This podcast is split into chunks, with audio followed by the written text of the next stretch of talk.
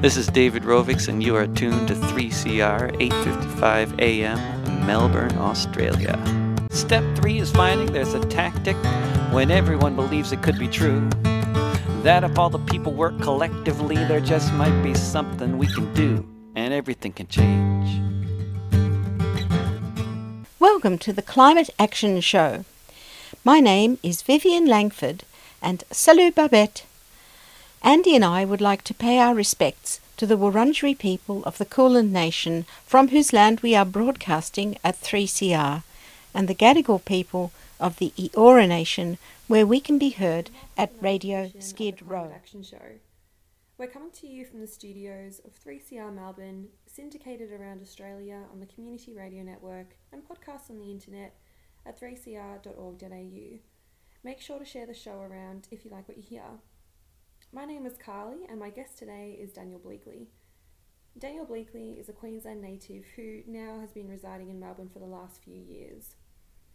After training as a mechanical engineer and working abroad, he worked in the mining industry in Western Australia. After losing his job during the global financial crisis, he started a printing company. For the last few years, he's focused his time on the climate crisis and engaged heavily in climate activism. He's recently started Coal Miners Driving Teslas, a project that has gotten a lot of traction on social media. Hi, Daniel. Thanks for joining us. Hey, thanks for having me, Carly.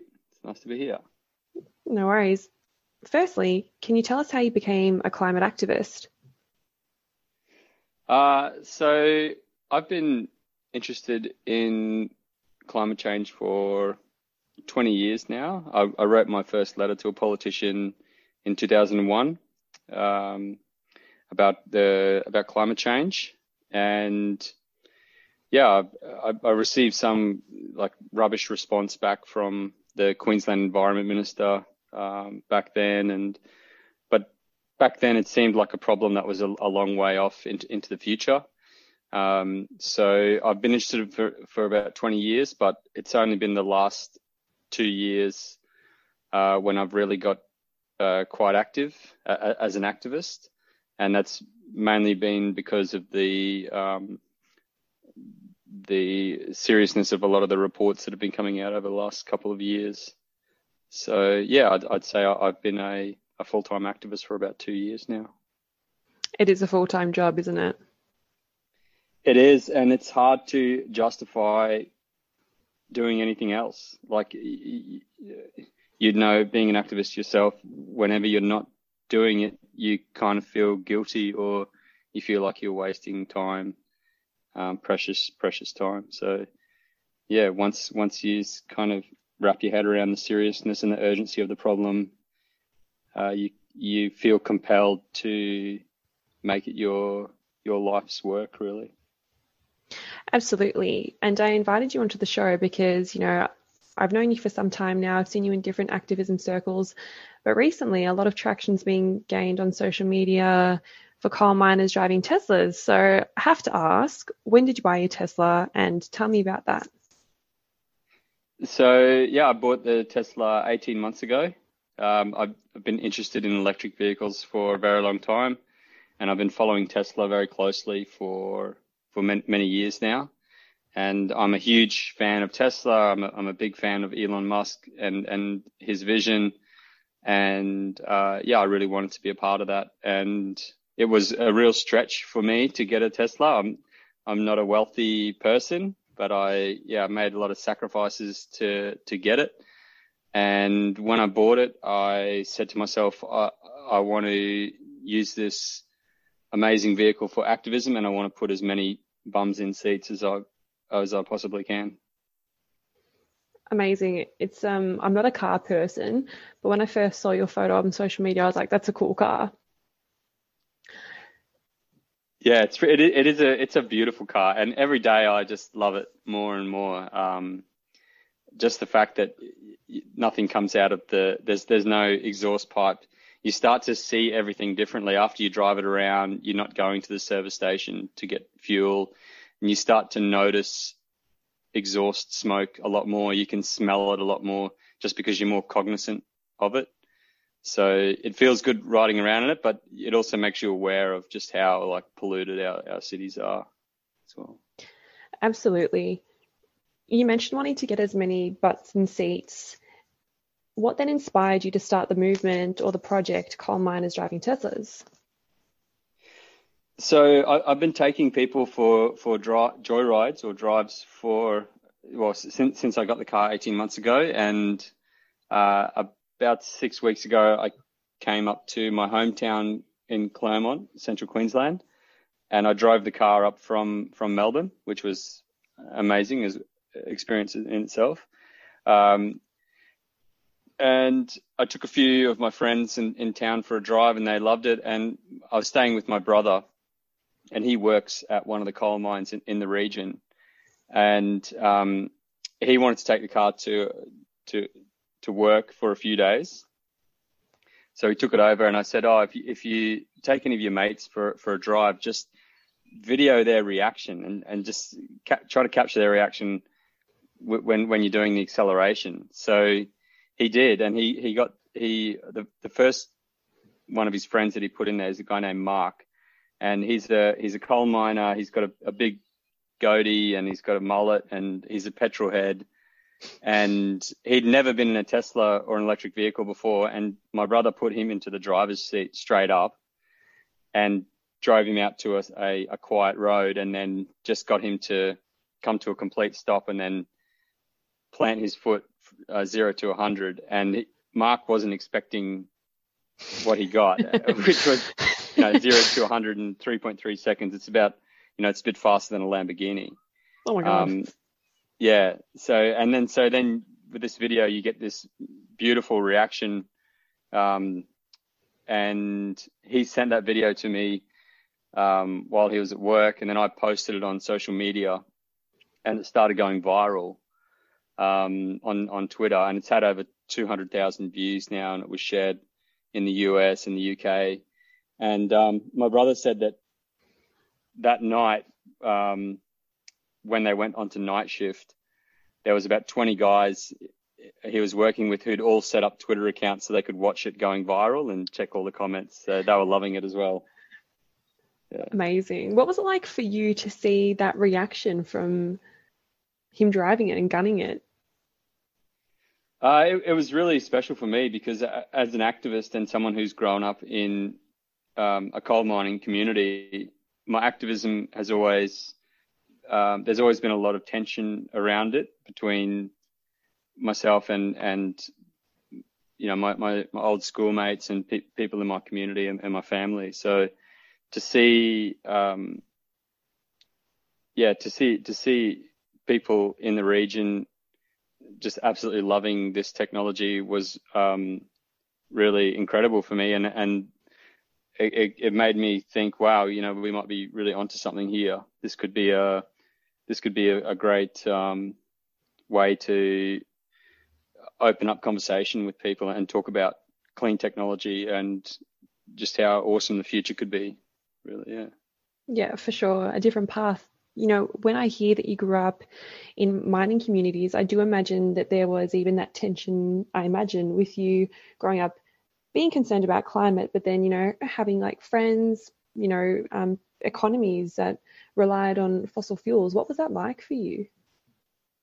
Yeah, ab- absolutely. And uh, it, it, was it was always that tension was always there. Even when I went to university in Brisbane, I studied mechanical engineering, and you know, I'd go to the pub with my mates while, while I was at uni, and we'd often get into you know debates or arguments about about climate change um, and, and, whatnot. So it's it's always it's always been there that that tension, um, and it's always felt ad- adversarial. Um, yeah, as you know, I've done a, a, some activism stuff with Extinction Rebellion and and um, whenever I post that kind of stuff online, it's often met with a lot of resistance from from from some people in my home community. So this this particular kind of campaign it's it's it's different to that, which is really nice. Mm. And have you experienced any barriers since starting this project? Um, not really. I,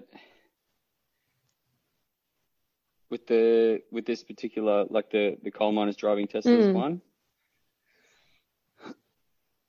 Not really, not really. It's um yeah, e- e- everyone who g- goes in the car and everyone who drives it just absolutely loves it, and then it it it opens up that space to to talk about other, things, I guess, because you're having a great time and um you people just don't aren't aren't expecting it that they the the mainstream media hasn't reported on electric vehicles effectively, you know, for, for, for a long time.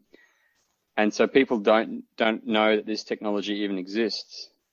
So the only way people will learn about it is through word of mouth and through experiencing it firsthand. Like Tesla doesn't advertise; they're philosophically against uh, advertising.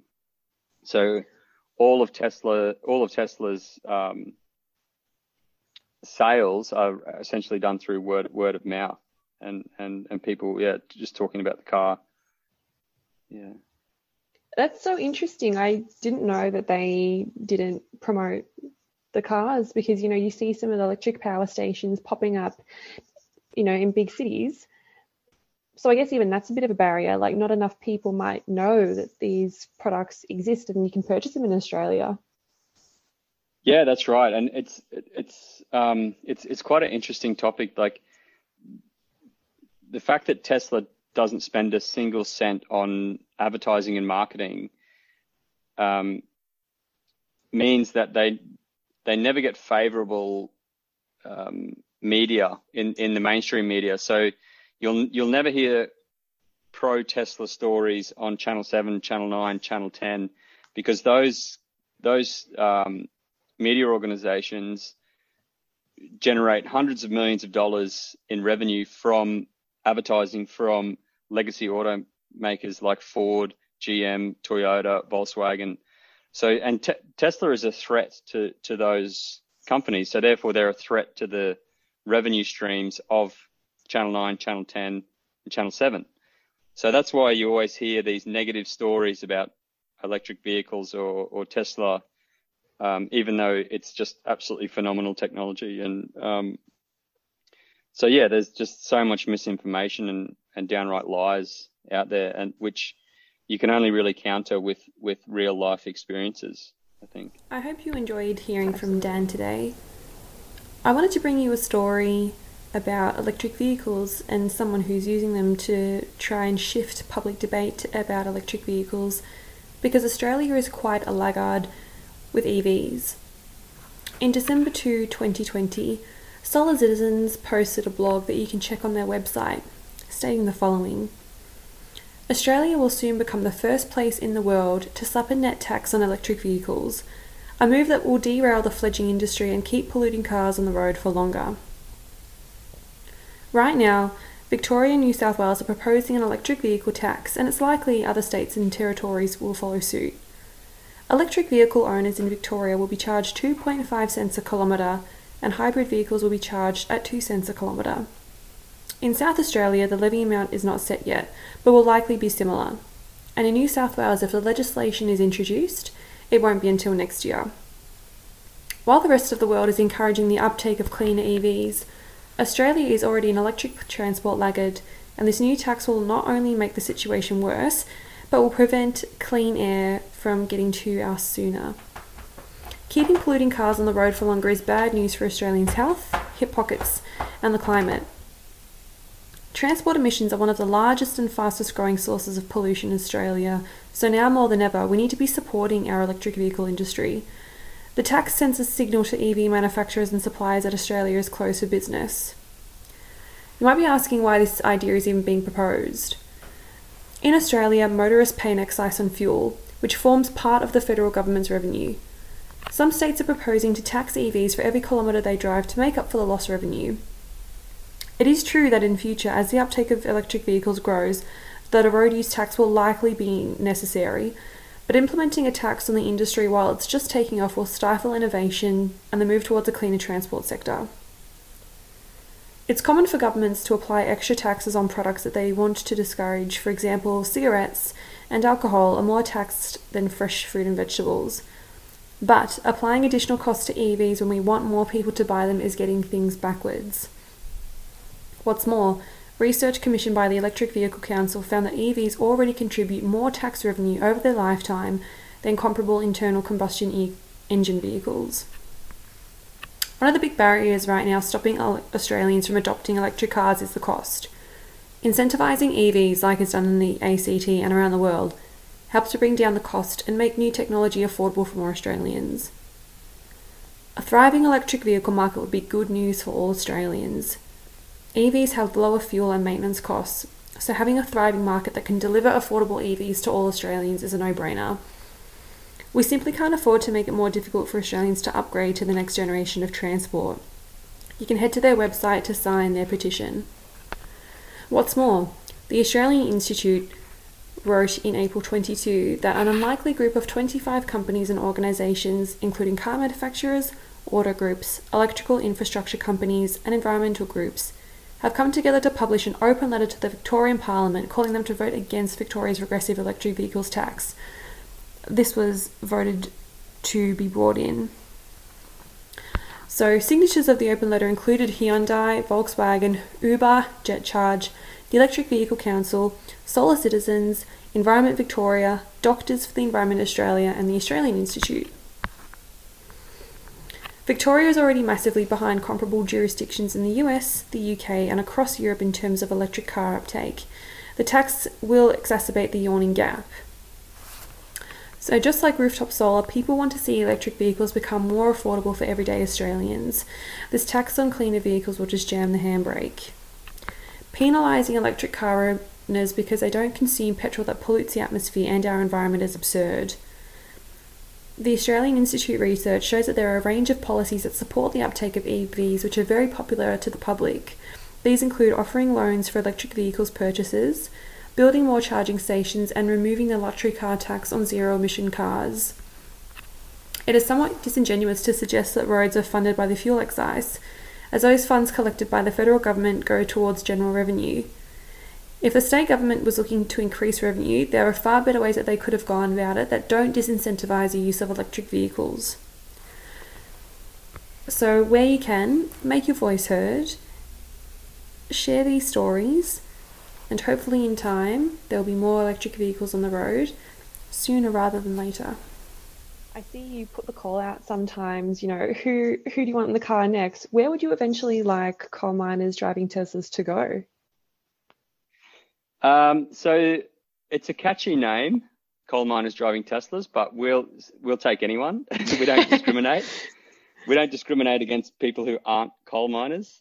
Um, so ultimately, I'd like to make this sustainable and I'd like to take it to regional towns around Australia and go to a town for a few days, um, take uh, as many people who would like to go for a drive as possible, film some of them who want to be filmed, and you know if they don't want to be filmed, we'll just take them for a drive anyway, and just have those discussions about clean technology, about electric vehicles, about you know the Australia that we want to build, uh, uh, the Australia that we want for for the for our future, you know.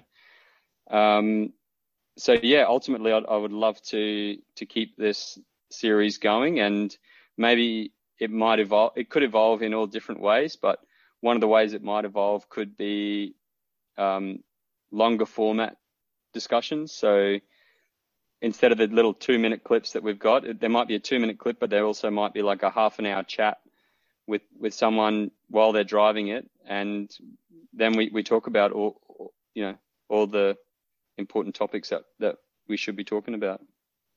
That's amazing. That's really, really cool. Yeah, I, I, we haven't done it yet, but um, it's something that kind of is an idea that we're toying with at the moment. and the, you know, those chats could be with mayors or politicians or you know sports stars or comedians or you know just regular people. It, it doesn't matter. Um, but uh, yeah, when when people are in the car and they're they're experiencing this technology, it it's just such a it, it just opens people up. So it's a great great opportunity to have a, a, a bigger discussion. Absolutely. you mentioned that you love clean tech, and you know you mentioned that the possibilities of what clean tech like this can provide Australia. What are some things that you would like people to know who have no idea about electric vehicles? Because I think remember they're not readily available in Australia. So what would you like people to know? Yeah, so there's um, there's quite a few things. It I'm I'm obviously very much pro Tesla, and um, generally I'm not in favor of just single brands in, in certain categories. But with the car industry, it's it's really different because legacy automotive companies, your yeah, as I said, your Fords, GMs, Toyotas, they're being dragged kicking and screaming into producing electric vehicles, and we still haven't seen a, a massive um, mass production vehicles from legacy auto yet. They've been holding off as long as they can. Um, the reason is because those companies are set up to produce internal combustion engine vehicles. They've, you know, there's hundreds of billions of dollars worth of factories around the world that are um, that are de- dedicated to producing internal combustion engines, transmissions, and all the things that a lot of the things that you don't need for electric cars. So for legacy auto companies, a lot of them are run by marketing people. They're run by accountants and their investors want profits, you know, in the next quarter. So that means they're just trying to sell their existing product harder and harder. So it's about marketing for them. It's about selling, selling as fast as they can. Um, and the, the other thing is they, you may have noticed that a, a, lot of electric vehicles that have been produced by legacy auto companies are like quite ugly.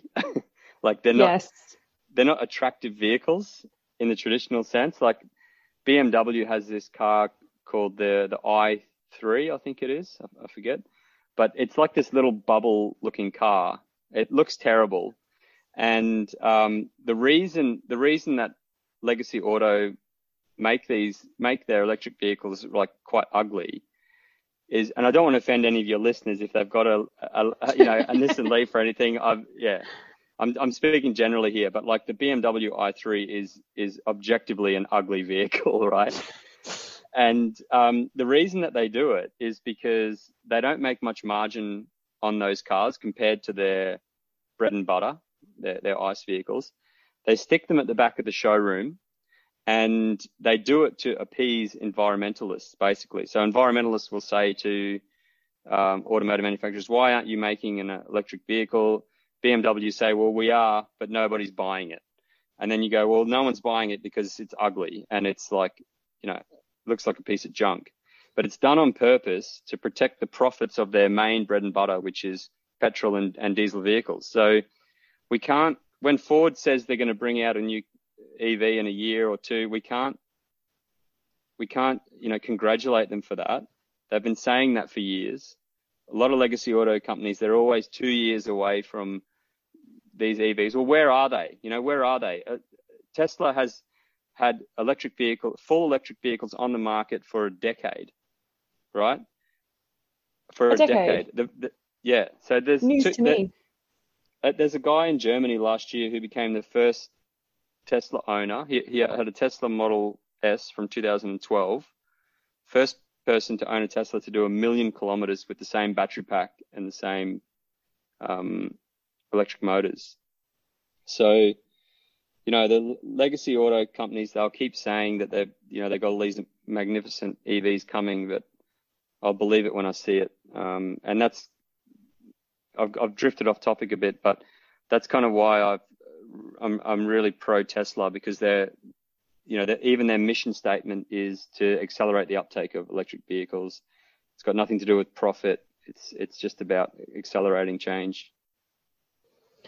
Gosh, so a lot of new information there, and I do thank you for that, even though it's really made me annoyed. so on the one on the one hand, we've got the legacy car companies who are like, look, we're trying really hard. We've got these ugly EVs, just buy them. Um, and then on another hand, in Australia, we've got the government who are doing all they can to make it more difficult in most states, excepting the ACT, to purchase um, cars and make it financially um, viable for people? Yeah, basically, and, and you know, a big a big part of all this is just the sheer size of the automotive industry and the the oil industry. I mean, the, the oil industry has also got, you know, its tentacles into governments. Um, globally, the oil industry generates over two trillion dollars US every year, and it's something. It's it's almost it's something like three billion dollars it's something like $3 billion US every day that they generate in, in revenue, right? So when you consider it like that, every day, every single day that the oil industry can delay the electric vehicle revolution is worth $3 billion, right? So if, if the oil industry can throw $10 million into a fear campaign or pay some PR company or some nefarious organization to pump out some um, misinformation through social media or through some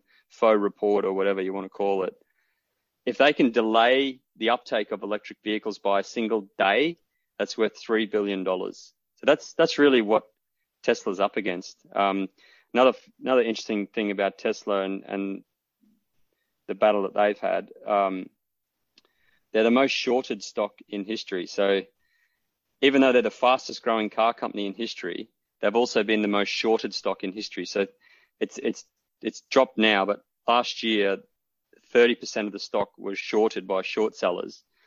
And there's a lot of speculation that all this money that was shorting Tesla was actually coming from oil industry shell companies. And the the reason they were shorting it wasn't wasn't because they were they thought it was going to crash. They were shorting it to generate bad media or bad news about it. So they say they put 10 billion onto shorts. They didn't care about losing the 10 billion it, because if they could delay it by like two weeks, then they'd made their money back anyway. You know, it's yeah. Playbook of very very rich industries and just so for listeners who might not know shorts stock markets can you just really um, explain like you would to a 10 year old what shorting is yeah, so shorting shorting is basically when you're betting that uh, company is going to the share price is going to decrease. You're you're betting that um, a company is not worth what the stock market's saying it's going to be worth. So so what shorting is is you're um, buying stocks in the future with the anticipation that they're going to be less than what they are in the present. So you're like selling you're selling stocks in the present that you don't have and buying them in the, buying them in the future. That's a bit strange to wrap your head around, but it's basically betting that the stock's going to decrease. Yeah. Thank you for that. How far can you go on a single charge? Talk to me about the properties of driving the thing. Yeah, so my Model 3 has a range of between 460 to 500 kilometers which um, yeah it depends on how I drive it. If I'm doing lots of uh, fast acceleration, then it, it drops a little bit, obviously. But um, yeah, generally it's it's around 460 and, and above. Tesla has um, supercharging stations dotted across the country. There's there's not there's none above Gympie, but once you go below Gympie in Queensland, they're basically dotted along, you know, every three or four hundred kilometers. So you can um, go from from city to city, and, and when you type in your destination in on the big um, touch screen in the car, it routes you through the superchargers as you go, and it'll say, "Oh yeah, stop here for 20 minutes, stop here for 30 minutes, blah blah blah." Um, and the Tesla super, so Tesla has over 20,000 superchargers around the world now. Um, no other car companies creating this kind of a network with, with their own supercharging stations. The version two Tesla superchargers are getting 800 kilometers an hour. So on my drive up here from Melbourne, half an hour and I could get 400 kilometers charge. Um, so, you know, drive, drive for 400 Ks, stop for half an hour and you've got another, you know, 400 Ks charge. and they've Tesla have just installed their first version three supercharger in Toowoomba, and it's it'll get um, 1500 kilometers per hour, so 20 minutes, and you'll get a 500 kilometer charge. Huge. Sorry for all that detail, but it's uh, no, yeah. it's good. it's interesting because I the next car I have, I want it to be electric and that's it. But I don't understand, you know, how long do you have to charge it for? How long can it actually go? You know, do you have to kind of plan your life around the charging station? All those little pr- practical things because I don't actually know anyone apart from you who's got an electric vehicle. Yeah, it's it's super easy and it's really nothing to worry about. It's actually easier than owning a petrol car because if I mean if you've got a if you've got a garage, you pull in, you, you get a wall mounted charging unit when you buy the car. Um, so you pull in, you plug that in, and you get 50 kilometers an hour. So overnight you've got a full charge.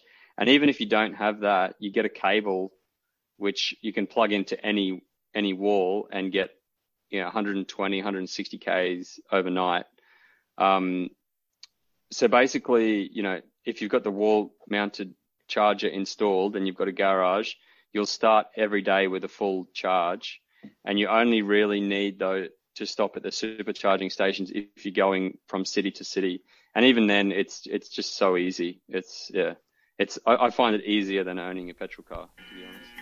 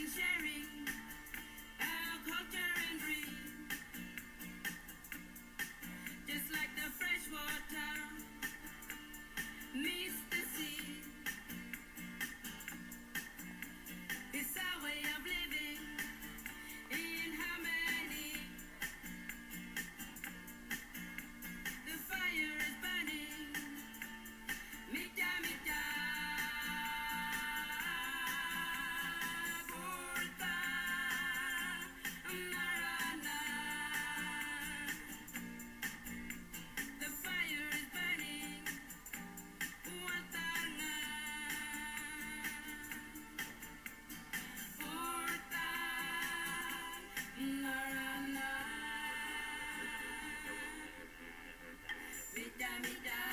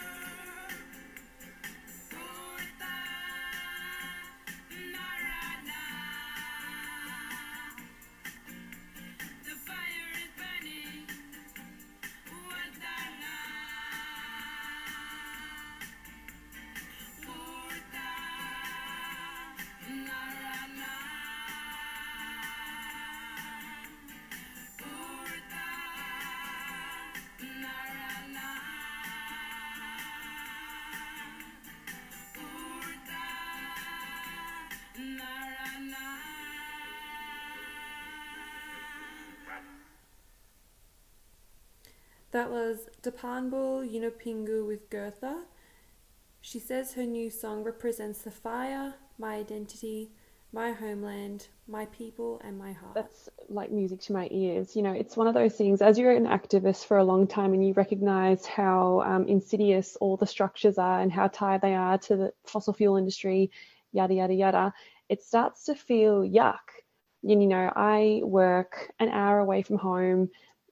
There, there is no um, logical, unfortunate um, public transport system that would get me to where I need to go in less than two and a half hours and then back.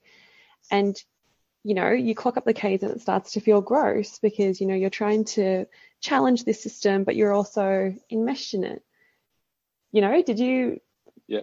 Must feel nice to be away from that or not have that guilt in your head. Yeah, absolutely. Um, it is the the system how how it's become what it is today. It is mind-bogglingly depressing how our transport system works now, and um, you know the the fossil fuel, the, the oil industry has been suppressing the electric electric vehicle revolution for decades.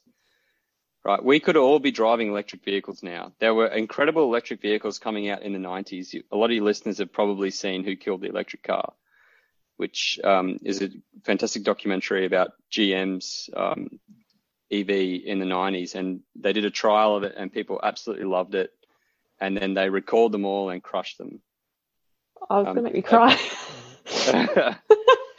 yeah, it, it is. It's it's a depressing. It's depressing to see it, and mm. um, so you, you have to ask, well, why? Why why is it? What, why is it? Uh, why are we still all driving around these polluting vehicles? Why are are all of our buses in Melbourne diesel, like this disgusting diesel stuff mm. that spews hmm. out black smoke that we're all breathing. We're all breathing in this diesel particulate. Why? You know, China has over 500,000 electric buses on the road now. They've had them on the road for a couple of years now, right? Why? Well, the re- one of the major reasons has to be the contracts to supply the diesel, the contracts to supply the fuel for these um, for these cars and for these buses and trucks and everything else. Like the contract, the diesel contract for Victoria's public buses must be enormous, right? And if there's a lot of money involved, then you know that finds its way into politics, and so so, so some people are making an absolute fortune off um, off this. A handful of people are making an absolute fortune off it. But meanwhile, we all pay the price with our health. That's that's it. Yeah. So yeah. it's not it's te- it's it's been technically possible for a very long time, and I would I would say that it's been corruption that's been stopping us from achieving it. Yeah, absolutely agreed.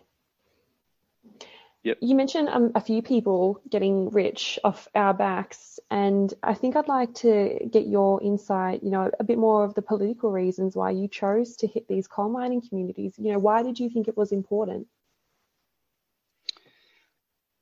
That's a that's a really good question. Um, I think seeing the way Scott Morrison has like photo ops with um, in high vis gear with with workers, even though he has never worked. He's never worked as a miner. He's, he's never worked.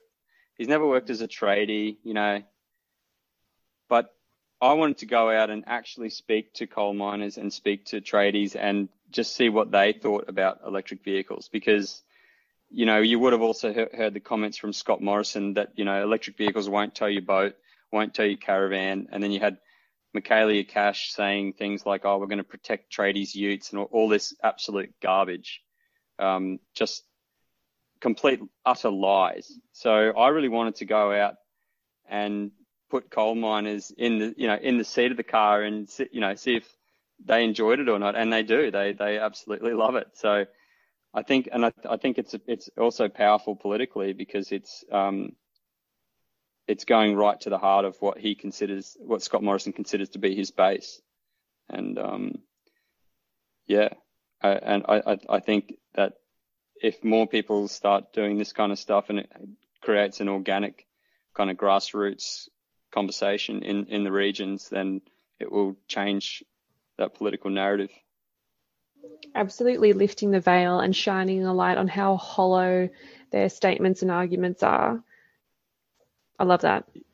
Yeah, exactly. Yeah. what more can the public do, in your opinion, to campaign for electrical electric vehicles in Australia?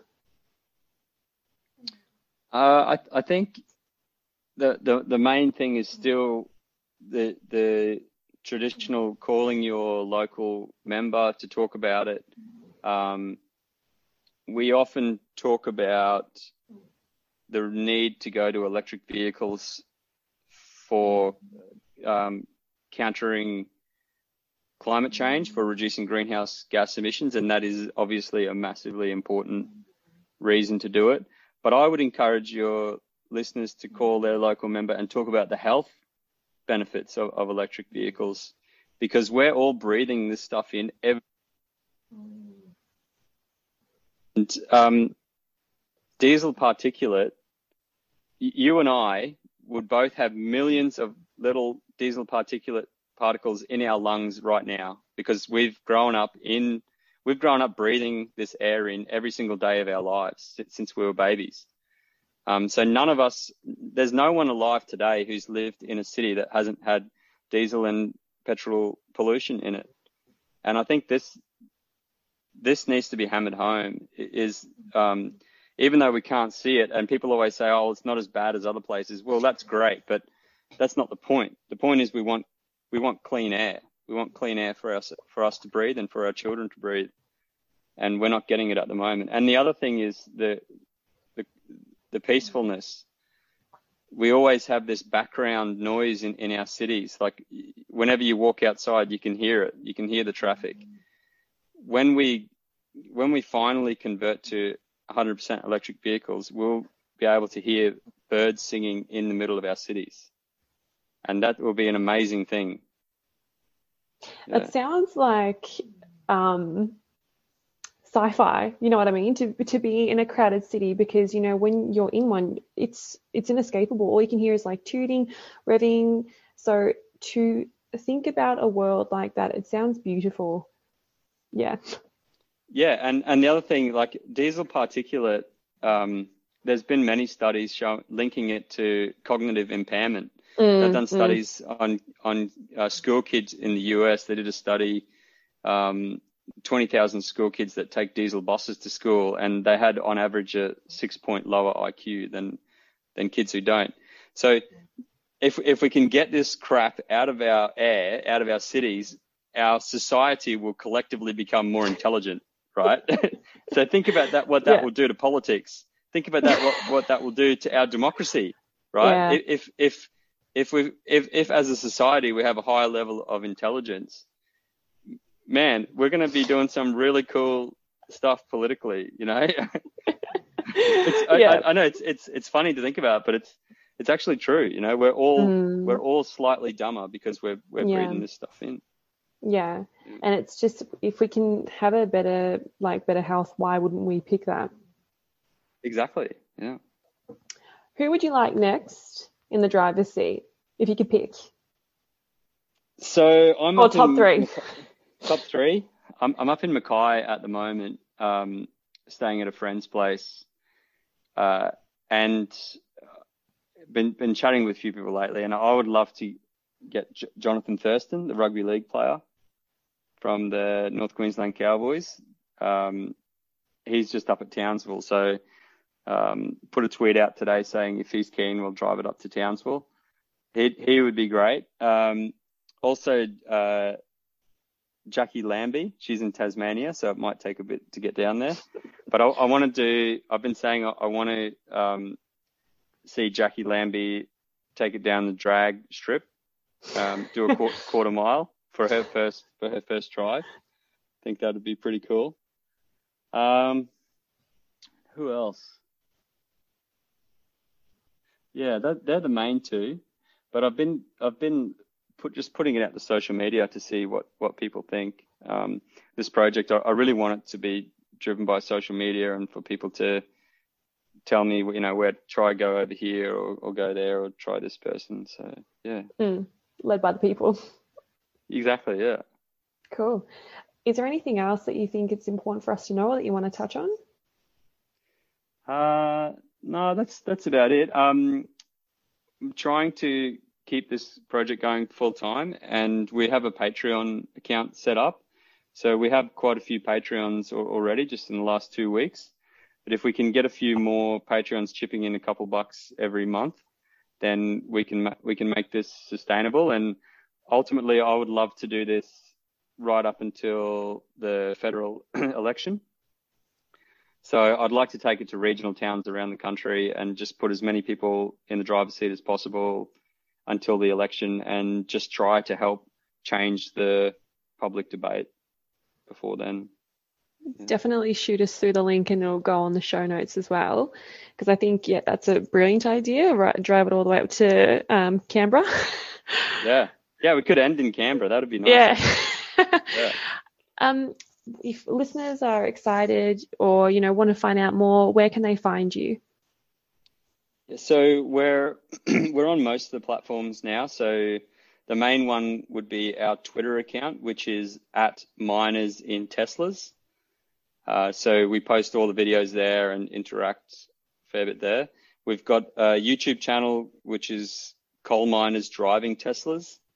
Uh, we've also got an Instagram account which is coal miners driving Teslas and Facebook account as well with that that same name. So um, yeah, we're, we're I've been frantically setting up new accounts over the last two weeks, and yeah, if if anyone's interested, they can contact us through those.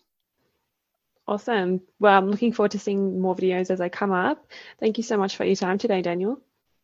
No worries. Thanks very much for having There me. are many Appreciate things you can do when you're feeling despair, anger, sadness, or rage about the climate crisis. One of the most powerful things you can do is move your money from the institutions that are continuing to put your money into activities that actively fund the climate crisis, like the fossil fuel industry or deforestation practices. Head to Market Forces at M A R K E T F O R C E S to check out how your bank, superannuation fund, or insurance body stack up. Other things you can do are call, write, or email your local or state member of government, explain why you are concerned about the climate crisis, what it means to you to have a healthy and habitable suburb, and why you think that they can do more. If you want to do something different, you can also attend a Yoga for Climate Action class. So, once a month, there are online yoga classes intended to raise money for different climate grassroots groups. 100% of donations go towards these groups, and a different group is highlighted each month. So, you can take meaningful action to support climate grassroots organisations by attending a beginner's yoga class. There are many, many ways in which people can ignore climate change or choose to do nothing about it. But when we feel the threat, then we are more likely to be motivated to take action. But it's also then, of course, that we feel the most distress and worry. Feeling the threat of climate change involves a whole host of difficult emotions.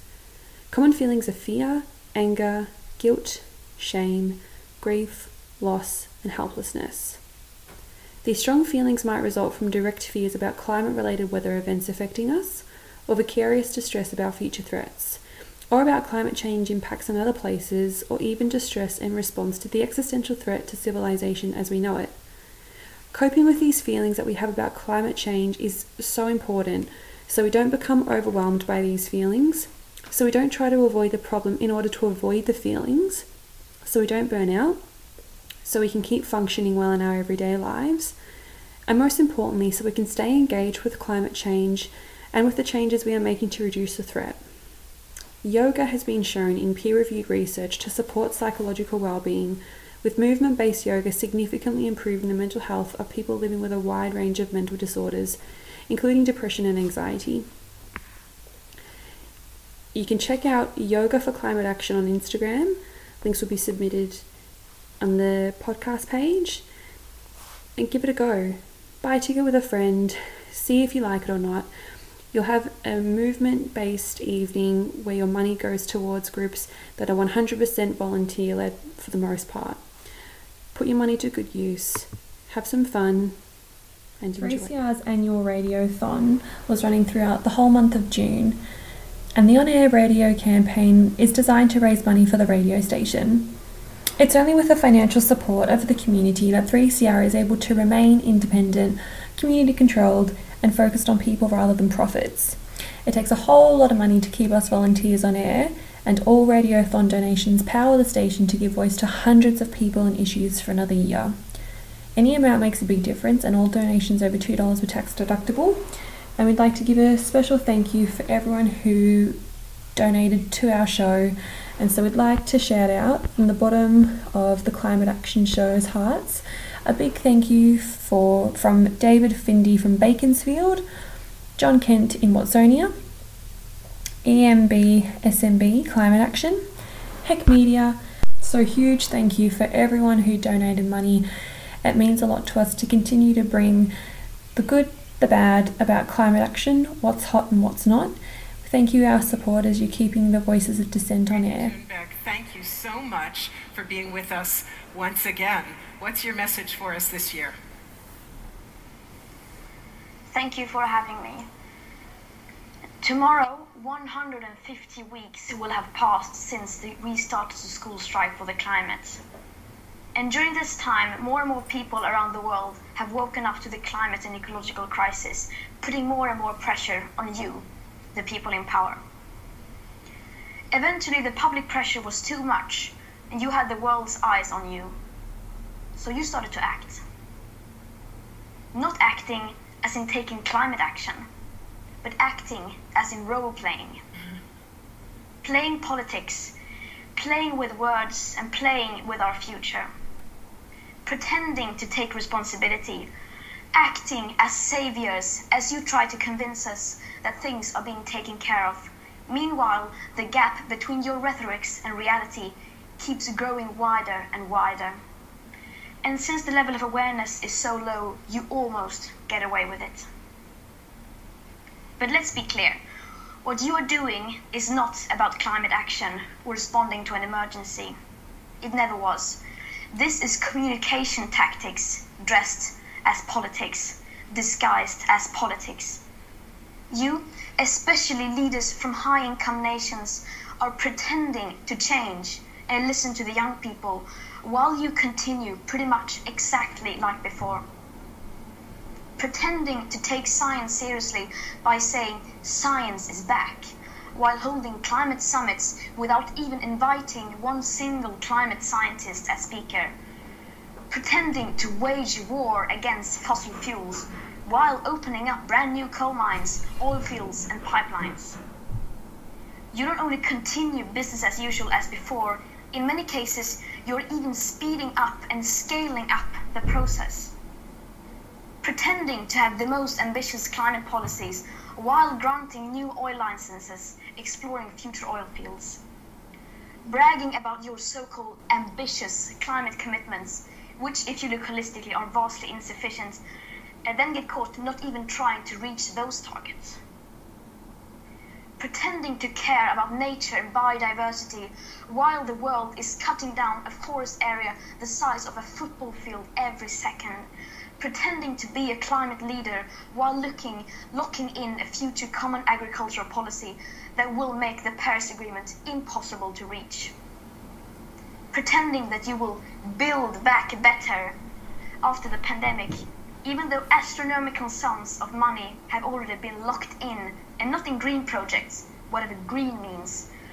The G7, as an example, is spending billions more on fossil fuels and fossil fuel infrastructure than on clean energy.